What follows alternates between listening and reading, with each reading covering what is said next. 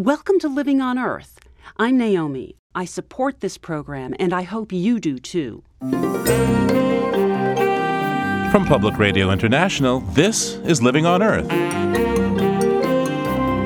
I'm Steve Curwood. President Obama outlines bold plans for comprehensive action on climate change and lays down a marker on the Keystone XL pipeline. Allowing the Keystone pipeline to be built requires a finding that doing so would be in our nation's interest. And our national interest will be served only if this project does not significantly exacerbate the problem of carbon pollution. He has articulated what might be the Obama environmental doctrine, which is that it's against the interest of the United States to pursue activities that will make global warming worse. We take a broad look at the energy and climate actions the president is proposing. Also, the search for tiny creatures lurking in leaf litter. That and more on Living on Earth. Stick around. Funding for Living on Earth comes from Stonyfield Farm, makers of organic yogurt, smoothies, and more. From the Jennifer and Ted Stanley studios in Boston, this is Living on Earth. I'm Steve Curwood.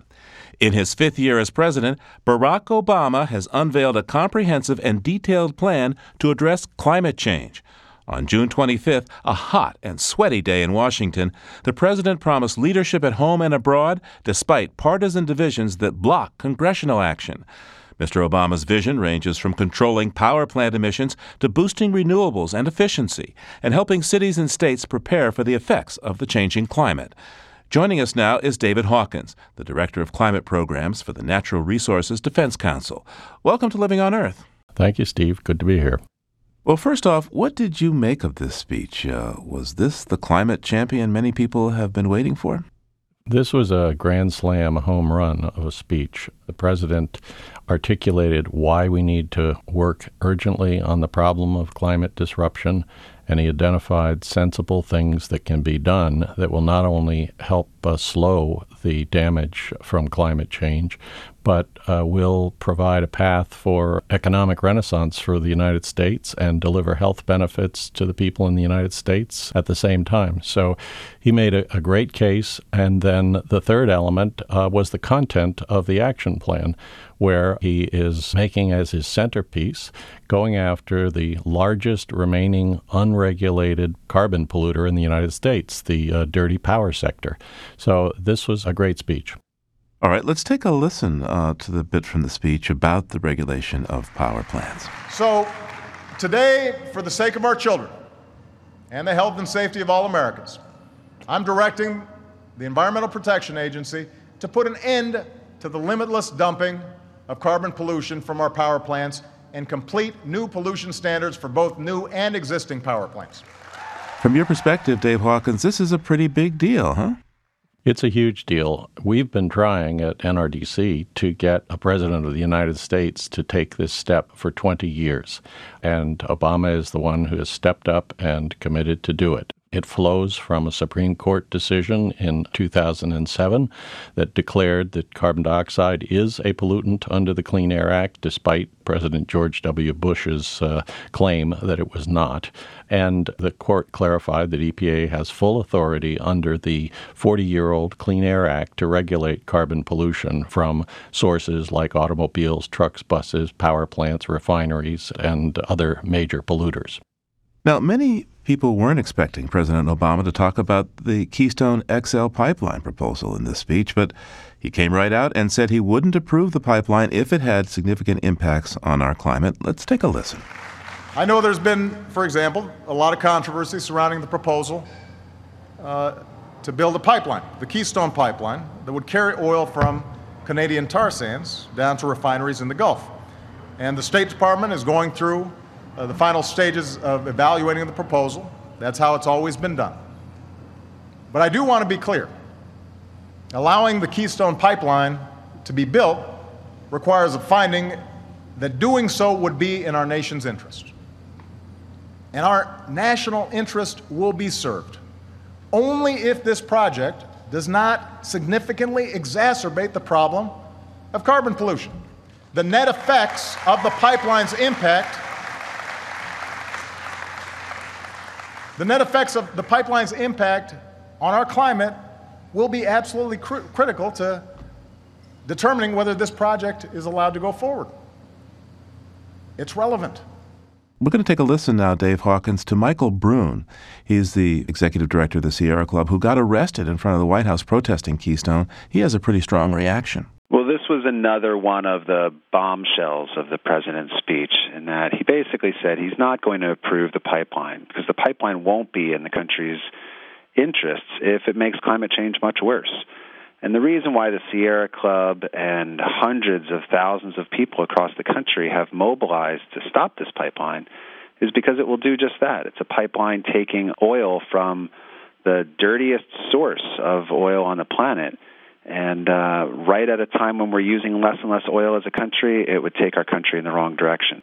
And what the president said in his speech is that we need to move quickly to invest in clean, zero carbon energy technologies solar, wind, advanced batteries, green transportation, using conservation and efficiency more effectively.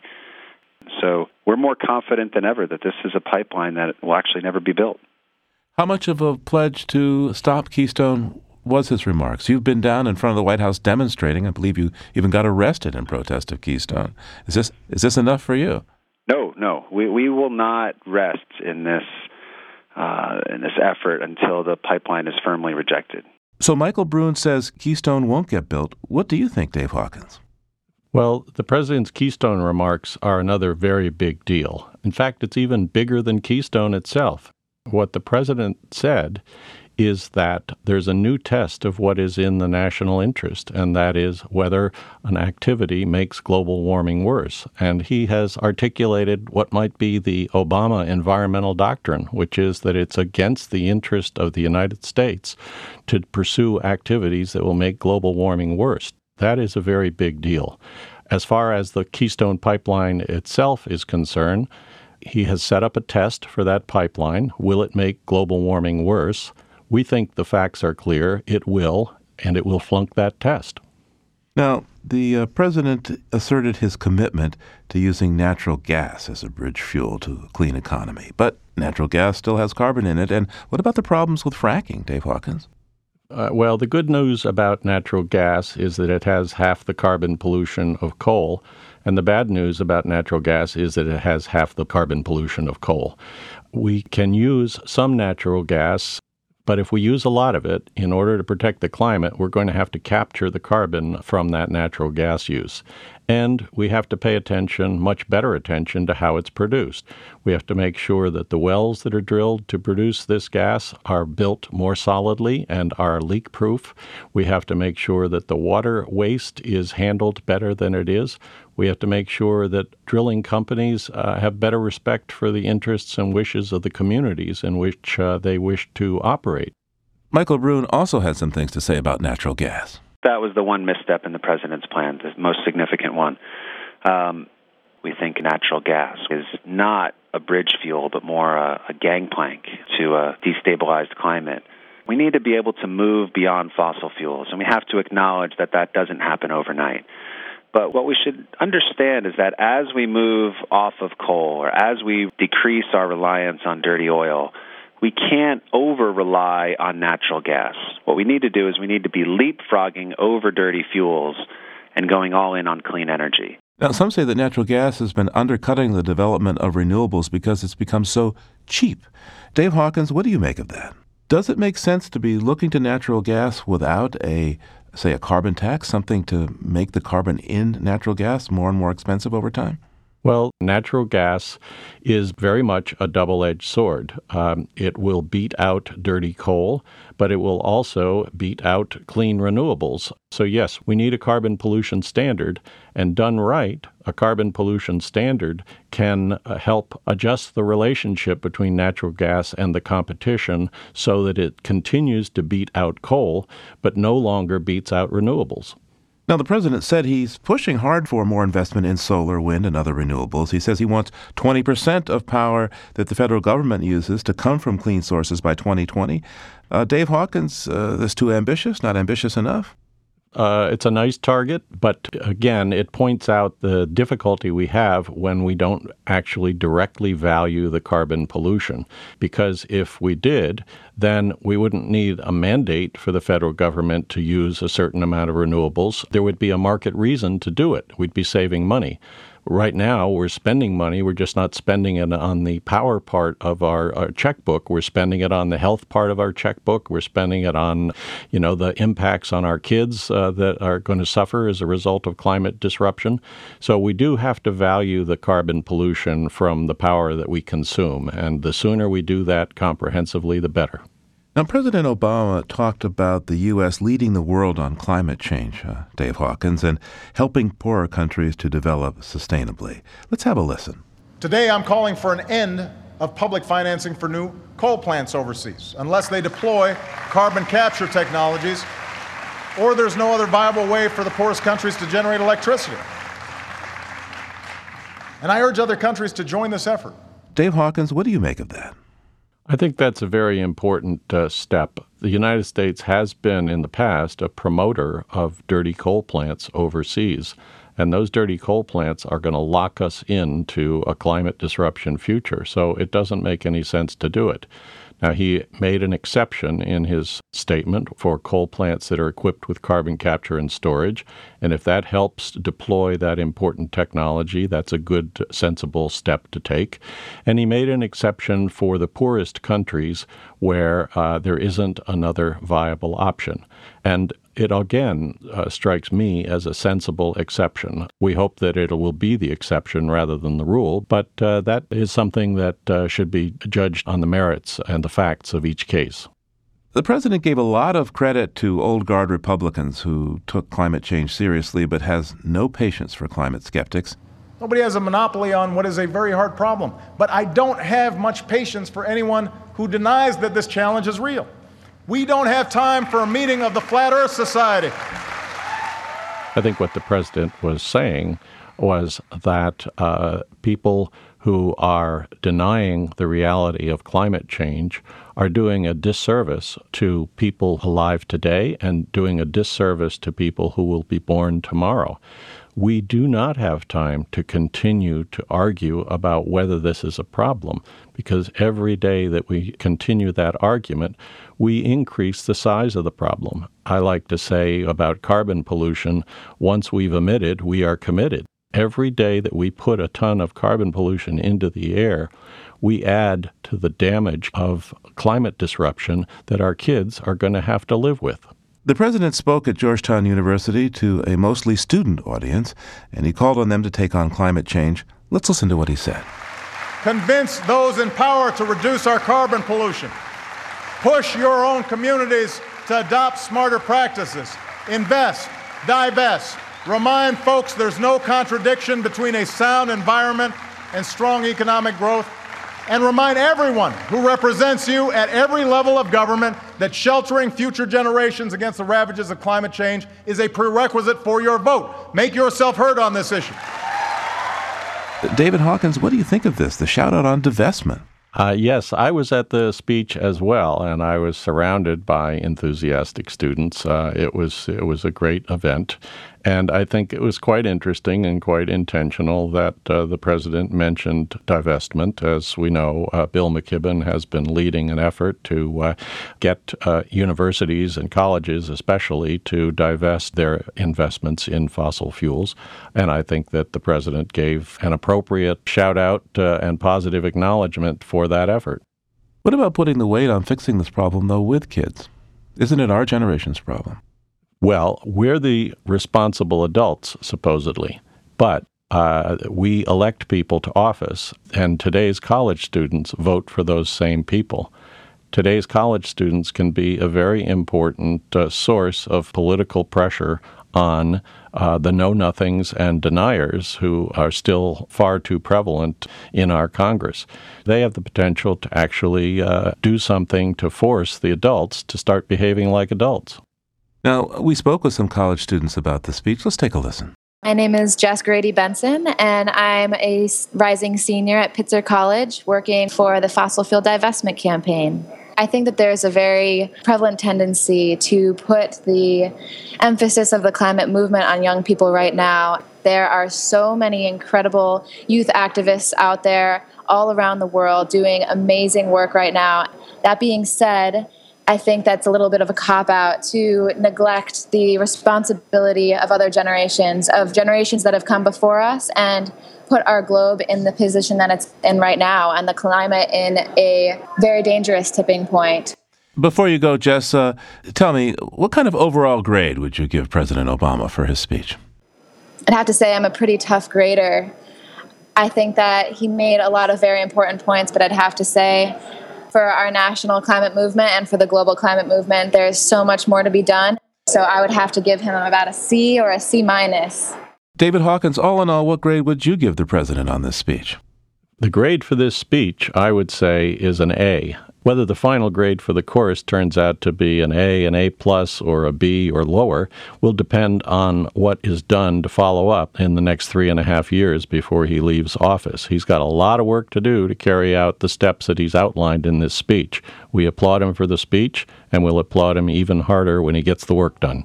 David Hawkins is Director of Climate Programs for the Natural Resources Defense Council. Thanks so much, David.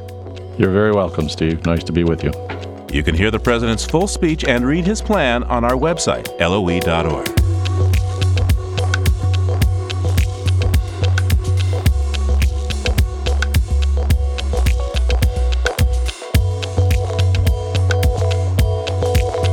Coming up, around the world in 584 days with just the power of the sun. Keep listening to Living on Earth. It's Living on Earth. I'm Steve Curwood. When the price of oil shot up a few years back, the large freighters that ply the oceans found they could save a lot of polluting bunker oil if they slowed down when there was no hurry to deliver their cargo. So, what if slow boats used no fossil fuels at all? One example is currently traveling up the U.S. Atlantic coast, the world's largest solar powered boat. The experimental ship made history by circumnavigating the globe using only sun power, though it took a year and a half to make the trip. Now, the ship, the Tûranor Planet Solar, is not a freighter. It's more of a science research vessel, and now it's collecting data on the Gulf Stream in the Atlantic Ocean. The Tûranor Planet Solar recently put into Boston Harbor, and Living on Earth's Bobby Bascomb went aboard. Hi, Bobby. I'm Rachel. Welcome on board. How are you today? Good, thank you. Good. Rachel Bro de Pucredon is head of communications for Planet Solar. It's an exceptionally hot sunny day in Boston Harbor, perfect conditions for showing off the world's largest solar powered boat. It's 101 feet long and 49 feet wide. The top deck of the white catamaran is covered with black solar panels. Inside, though, it looks just like a modern functional ship. You are standing right now in what we call the living room. That's where everything happens that is social with the lunch and the events and the press conference and all that. The MS Tûranor Planet Solar gets part of its name from Tolkien's saga Lord of the Rings. Tûranor means the power of the sun. This sun powered ship was designed by an engineer from New Zealand, built in Germany, and is now home to five crew and four scientists from Europe. And here you go to the very tiny little kitchen because we don't realize, but from Miami to New York, it's 160 meals. So our cook has a lot of work to do in here. And the only thing that is not powered by the sun is the oven, it's gas. But everything else on this boat is powered by the sun. So whatever you plug on it, hair dryer or a computer, it becomes solar. Mm-hmm.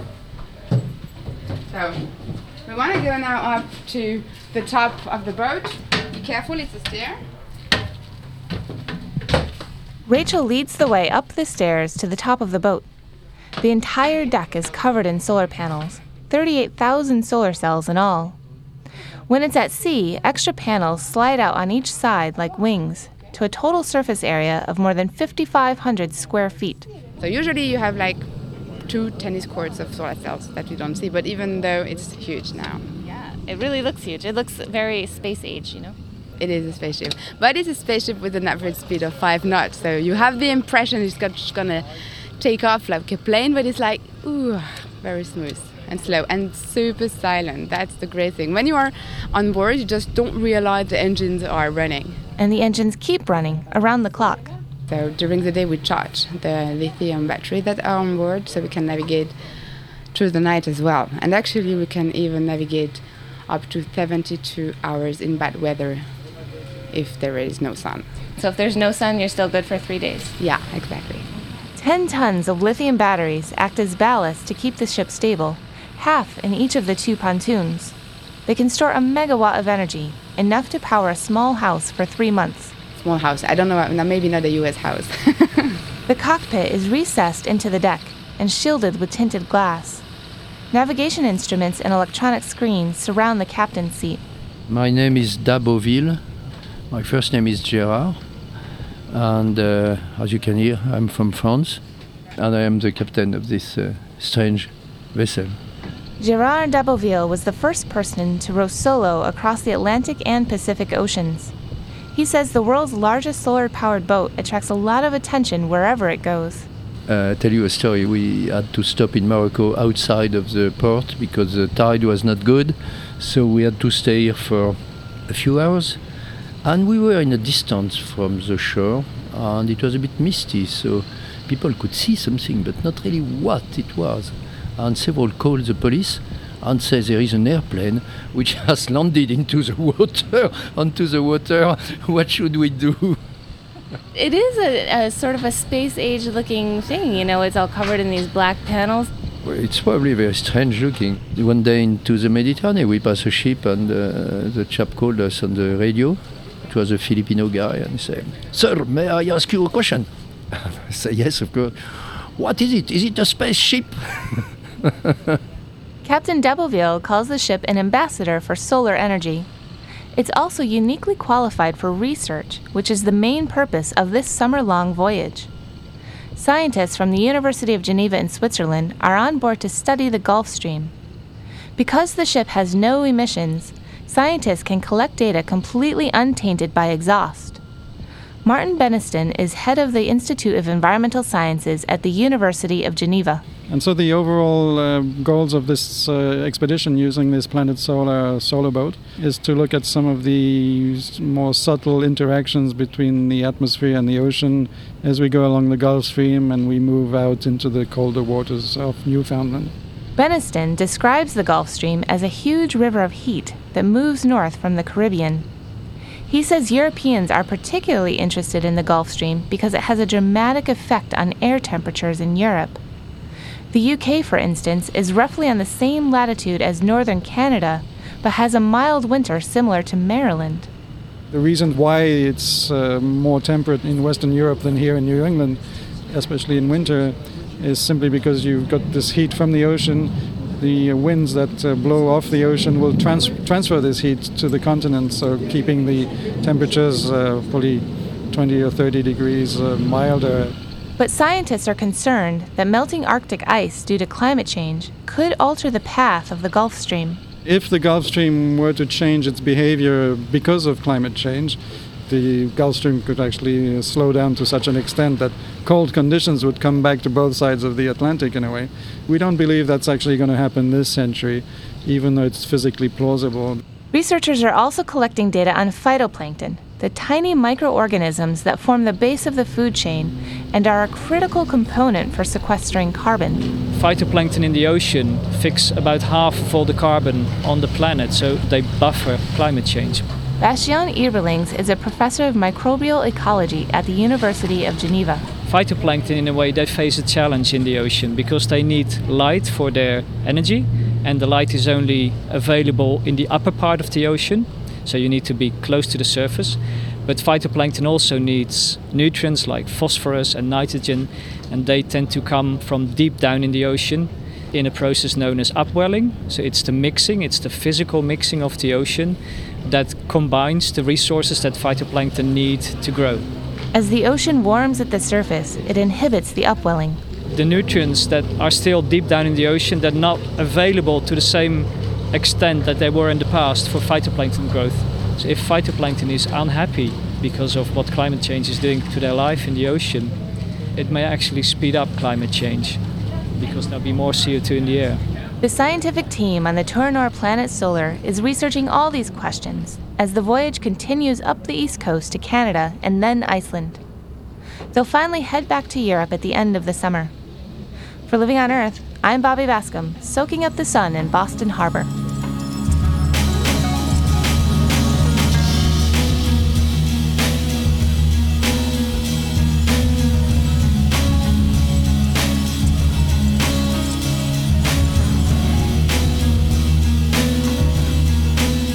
They say that a picture is worth a thousand words, and the city of Oberlin, Ohio has taken that to heart.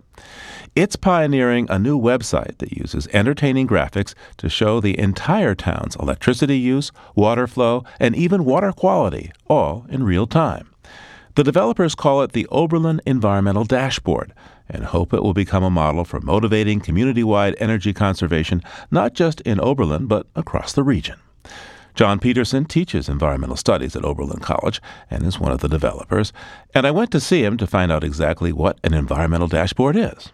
Well, an environmental dashboard is basically a technology and approach to taking information about resource flows that take place in the world around us and translating that into a form that's easily accessible to people who might not be so technical so that they can understand the ways in which they're engaging with resource flows in their decision making process. In other words, every picture tells a story?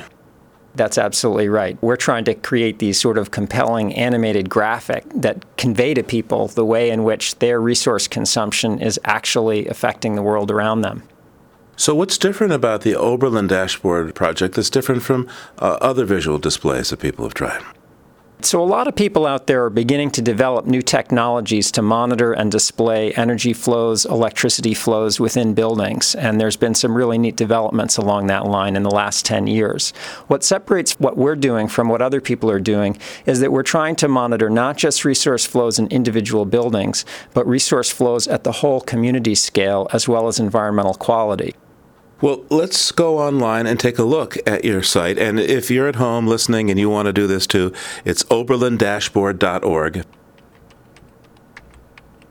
Okay, let's take a cruise through here. So, what are we seeing here, John?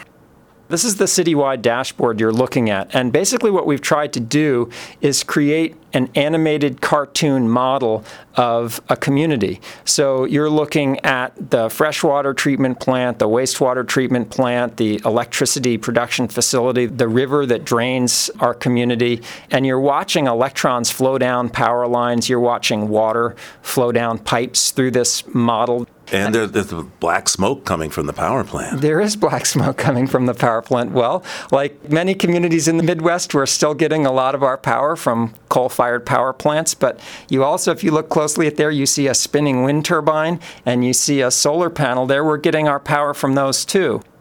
And let's go to straight water here. All right, so now what we're looking at is how many gallons per person are being used within Oberlin right now. So we're seeing 2.2 gallons. That's not a whole lot of water being used per person per hour, but that's going to change over the course of the day.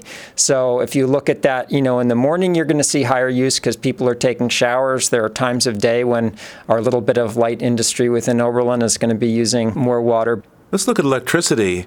Total city electricity use watts per person. It's almost 2,000 watts per person right now. Yeah, that's a very large number. What you have to consider with a number like that is that's including the industry we have in, in Oberlin. But it does give you a sense of, you know, what's the sort of amount of total energy that's being used to support the whole community.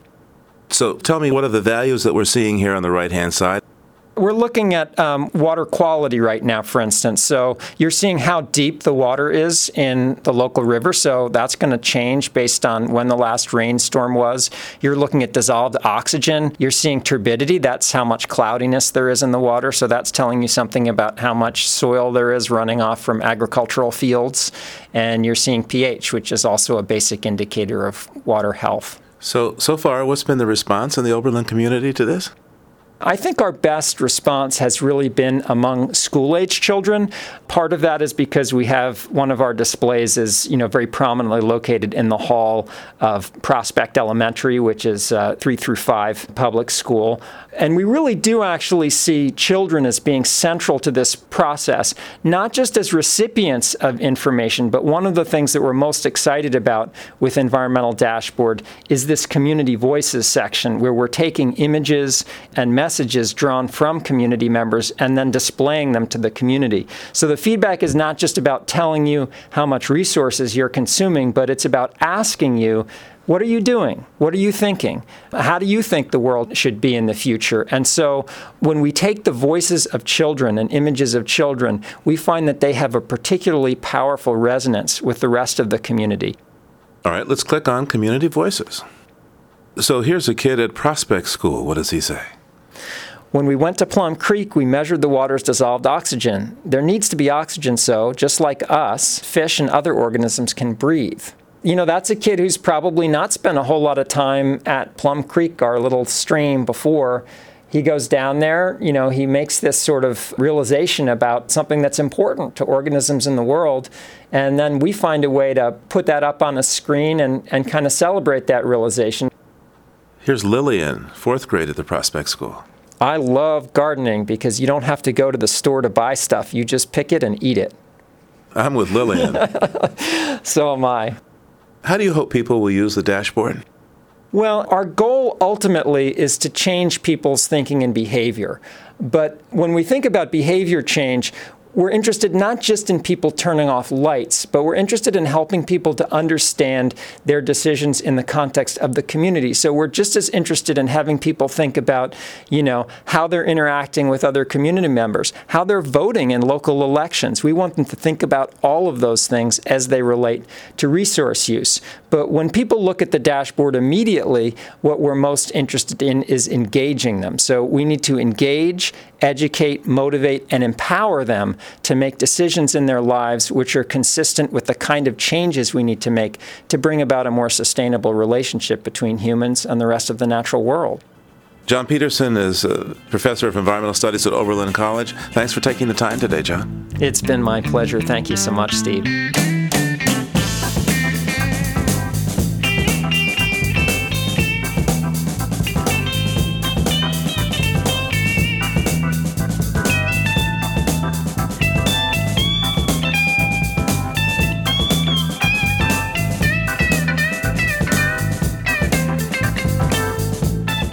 Coming up, the folks who admire some creatures many love to hate.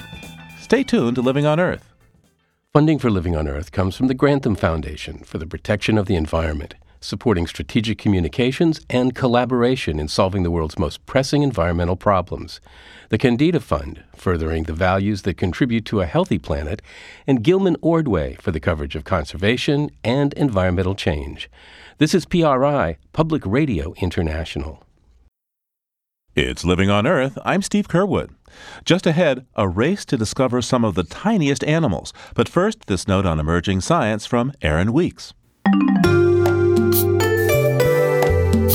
They've got blood red eyes, translucent orange veined wings, and they're in frenzied pursuit of mates. 17 year cicadas are buzzing up and down the East Coast, and as their season comes to a close, they leave behind billions of large, smelly corpses. A team of scientists at North Carolina State University is taking advantage of their deaths to test a theory, and they want help. They've asked folks in cicada hotspots to collect the dead insects and mail them to their lab in Raleigh. You see, there's a lot you can learn about cicadas by measuring the asymmetry or crookedness of their bodies. In 1996, still in nymph form, this year's brood of cicadas burrowed underground beneath trees to begin the long transformation into adulthood. In the 17 years since then, some forests have been replaced by roads and buildings, trapping nymphs in the earth. Others face stresses such as pollution and extreme temperatures. These conditions can interrupt normal insect development and cause bugs to grow a little bit off kilter. To gauge just how much urbanization impacts cicadas, the NCSU team wants to measure these lopsided quirks in wing, vein, and leg sizes, and compare specimens from rural, suburban, and urban locations. So, if you live in the cicada zone, you too can contribute a few bodies in the name of citizen science. Happy hunting! That's this week's note on emerging science. I'm Aaron Weeks. There's more about the Cicada Research Project at our website, loe.org. So, the 17 year cicadas may be leaving behind their smelly corpses like so much trash as they complete their life cycle, but there are some people who regard whole categories of animals as trash. Dave Johnson is an instructional designer at the Institute for Learning and Teaching at Colorado State University, and he helped edit a book called Trash Animals Nature's Filthy, Feral, Invasive, and Unwanted Species. He says he became fascinated with these creatures after he started catching one of America's least desired fish. I was interested in trash animals because I had been clerking in a fly shop, and uh, fly fishing is all about trout. I went out to uh, fly fish for white bass, and so I hooked probably about a 15 pound carp, which was much bigger than any white bass that I'd ever caught. Wherever I moved, I would always look for places that potentially had carp. And the reactions that I got from other anglers, they were either very angry that carp were even in those waters, or they dismissed it outright as some kind of uh, lunatic activity. On catching carp, did you keep them and eat them? I did once. So one day I caught a nice sized carp, about 22 pounds, just north of Fort Collins here. And my daughter was with me, and she said, Dad, can we take this fish home and eat it? And, and I said, Well, at this point, I, I sort of feel obligated.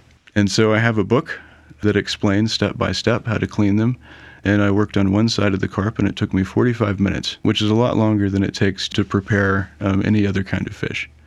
And so I then flipped the carp over because I was impatient and filleted it just like I would any other fish. And we went inside and we cooked the one side that we had prepared properly, and it was fine. It almost tasted like catfish. And we prepared the other side, and it stank up the house for three days. Oh, my. So I almost thought about throwing the pan away. And that's an interesting thing about the history of carp introduction. Just within about 10 or 15 years, people had decided um, that it was a big mistake because of the flavor of the fish. Trash is a powerful word in our language. As a verb, it means to be, you know, violent. And then also, we use it as a pejorative to refer to people. I mean, there's trailer trash, white trash.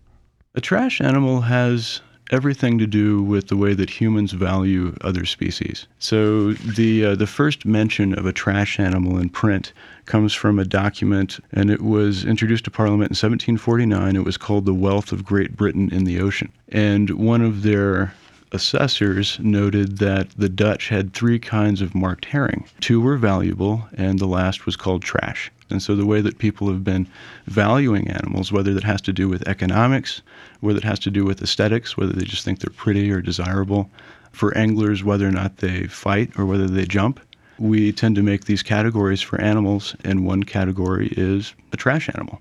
Now, of course, in nature, there's no such thing as trash. It's just a resource that's being used by whatever is going to use it next. But us humans, we have this concept of trash. And it's largely cultural. My co editor and I, we use this term as a, as we say in the book, as a tool for analysis. It's a way to really think about the way that we treat animals. Because if we do have so called trash animals, then we are not only assigning them value, but we're also thinking about ways that we're going to act toward those animals. We're thinking about ways that policy might be enforced. So let's talk a bit about the different animals that made it into your book. Everything from gulls to wolves to prairie dogs and pigeons, of course. For example, how did the Canada goose become a trash animal? This is a really interesting story. In Bernie Ketchenbach's essay um, in the book, I think, is one of my favorite. I mean, it tells the story of of a time in the early 20th century when migratory Canada geese um, had almost become extinct, probably due to habitat loss, um, because we were draining wetlands um, at the time, and then probably also due to hunting. So there was a massive public relations campaign where um, any farmer, basically anybody, could go and get Canada geese and they could raise them in their backyards and then release them into the wild and this was going to save the population. But what happened through this process is that these people who were raising geese and releasing them were actually changing their behavior. So, this is a native species here in the United States, the Canada goose. And because people successfully kept it from the brink of extinction, we consider it trash. Yes, because there are too many. I've even heard of Canada geese referred to as sky carp. So we still have migratory Canada geese, but we have to distinguish between those geese and the geese that visit our golf courses and our city parks, the ones that never really go anywhere. If they do migrate, it's across town. Let's talk about coyotes and, and prairie dogs. I mean, those are native to uh, North America, and yet they're in your trash animal anthology as well. Why is that? The way that humans have changed the landscape um, has either been detrimental for prairie dogs or it has helped the coyote. Um, in regards to prairie dogs, um, there's a lot of mythology. I grew up in rural Texas and part of a ranching family. And even though we don't have prairie dogs in Texas, um, I'd always heard that prairie dog holes were dangerous because horses and cattle could break their legs in them. Although, when I asked my uncle, who drives all over the West hauling cattle, if he had ever seen this happen, um, he had to admit to me that no, he hadn't. He'd just heard the stories. So, in that respect, there's a story about prairie dogs competing with humans. In that case, it's you know the raising of livestock or the keeping of horses. Coyotes, um, because we eradicated wolves, we helped increase their range and their numbers all across the United States. It's easy to kill animals that, to us, have no value. Even those that I knew when I was growing up who would go out and kill as many coyotes as they could, they still had respect for other species. And so the way that humans value animals determines, in a large degree, how we treat them. And it seems like an obvious statement, but the contradictions are also kind of interesting. Because on one hand we don't feel bad at all about killing a whole bunch of coyotes uh, but on the other hand if someone were to shoot my mother's cattle everyone would be angry about this. As a kid growing up you probably shot a lot of coyotes. How do you feel about that now? Um, i feel awfully guilty about it. So at the time that we were calling up coyotes with a collar um, and shooting them we were thinking that we were protecting our cattle when in reality we weren't helping ourselves out at all because a female coyote can triple her litter sizes within a generation or two if the pack is threatened. So by killing a few coyotes, we were only making this perceived problem worse. You know, I suppose from the perspective of the animals, with 7 billion people, there are too many people. Maybe we're trash. A lot of the qualities of the animals that we call trash have a lot of the qualities that humans have humans invade new spaces. We tend to change the landscape. Um, we make the landscape suit us, and that often crowds out other species. We outcompete them. If those species compete with us for resources, we either use what we call management campaigns or we eradicate them. What risks does humanity take on for itself by considering certain other species as trash, stuff to be gotten rid of violently if necessary? there is a human perspective involved here that sort of determines your values about some species. So while an urban environmentalist, probably white, probably middle class, thinks that reintroducing wolves to Yellowstone and seeing them thrive is a really good idea, there is a rancher out there who leases property next to Yellowstone who is thinking this is a threat to my cattle and my way of life. It's a threat to me personally. What do you hope people will take away from this book? I really hope that they'll they'll question their own values about animals. Again, the thing about trash animals is that it comes back to this idea that humans are placing value on species. And one of the things that we wanted to get at in the collection was to have people really think about this. You know, where did these values come from? And sometimes knowing a little bit of the history of the animal, how it got here, or where it came from, or whether it's native or invasive, knowing something about the animal's biology, you can start to develop an appreciation for the animal, start to see it in a new way. And we thought maybe if people can do that, they can question these values, they can question the whole idea of having a trash animal in the first place. David Johnson's a instructional designer at the Institute for Learning and Teaching at Colorado State University and co-editor of the book Trash Animals. Thanks so much for taking this time today, Dave. You're very welcome. It was a pleasure to be here.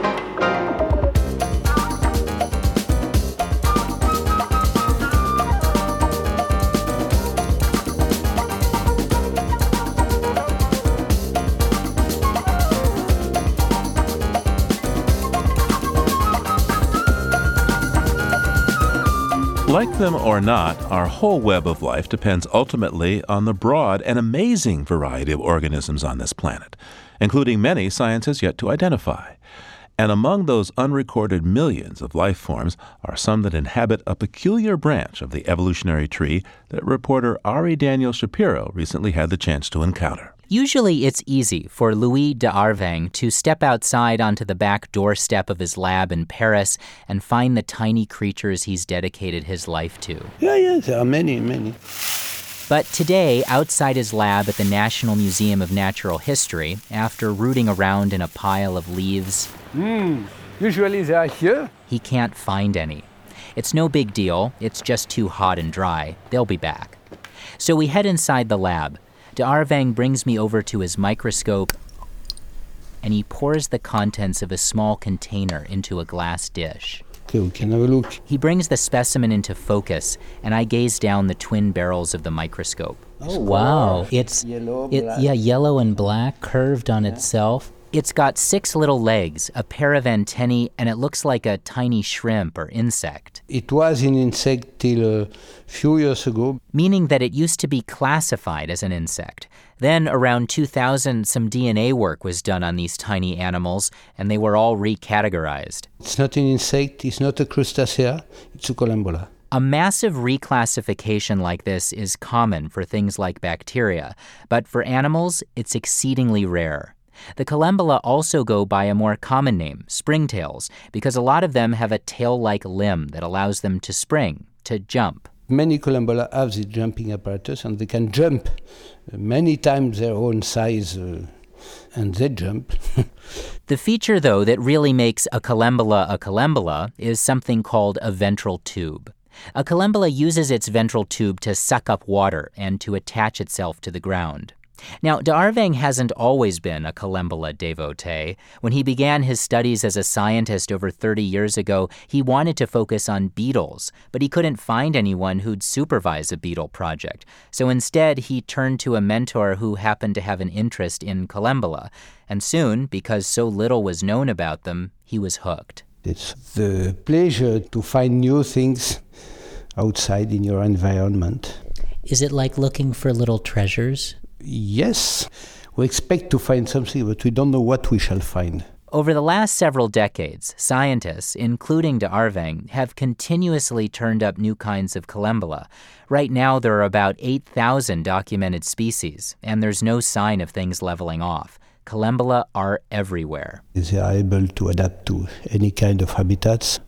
They live from the tropics to the coldest place on Earth, the Antarctic, from the deep caves to the canopy of the trees. Deharveng's traveled the world in search of Collembola. He figures he's named hundreds of species, and a handful of them have been named after him Tetracanthella de Arvengi, Gnatizotoma deharvengi, Palaeonura louisi. And over the years, Louis Deharveng's seen certain types of Collembola fall on hard times. His early work focused on a group of species that used to thrive on a permanent patch of snow in the Pyrenees Mountains between Spain and France. But as the temperatures gotten warmer, the snow now melts in the summer. I was studying something disappearing under our eyes. More recently, he's investigated Collembola species that live on a single limestone hill in Vietnam and nowhere else. Now that hill's being blown apart to make concrete, and he's worried these Collembola may well be headed to extinction. Wherever Deharveng travels, Collembola are an important part of a tiny food web of insects and spiders, but he admits that most people have no reason to care about them. They are absolutely devoid of any economical interest. It's like that. There's got to be something that, that matters to you. You're very passionate about them. Yeah. I don't like, uh, you know, places where there is too much competition. I think competition is not a good uh, way of life. A good way of life is solidarity. Deharveng offered to show me what he meant by solidarity by introducing me to the people he mentors in his lab. His team comes from all over the world, just like his Collembola. I'm Charlene Janion. I'm from South Africa.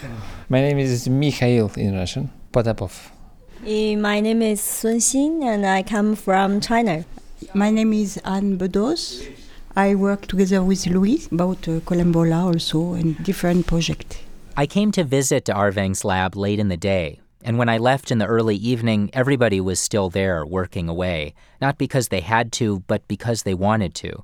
People intent on understanding something small about our world, gathered together by a man who cares as much about making a family out of his lab here in Paris as he does about the creatures they all study together.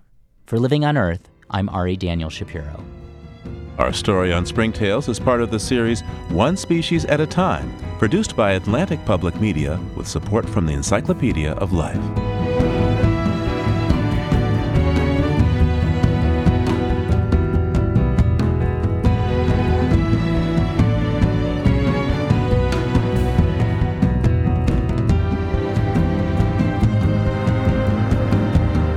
On the next Living on Earth, what's happening under the earth in Bayou Corne, Louisiana. Come home to check on the house, make sure everything was okay, and I noticed there were bubbles in the yard. You could feel the pressure of the bubbles coming out of the ground. It's nerve wracking. The perils of living with a massive sinkhole. That's next time on Living on Earth.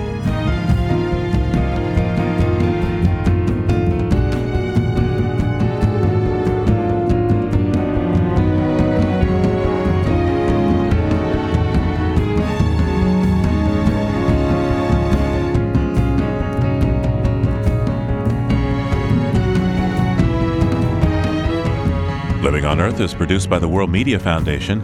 Naomi Arenberg, Bobby Bascomb, Emmett Fitzgerald, Helen Palmer, Ponce Rutch, Aaron Weeks, Adelaide Chen, James Curwood, Jennifer Marquis, and Gabriella Romano all helped to make our show. Jeff Turton is our technical director. Allison Lirish composed our themes. You can find us anytime at loe.org and check out our Facebook page. It's PRI's Living on Earth, and we tweet from at Living on Earth. I'm Steve Curwood. Thanks for listening.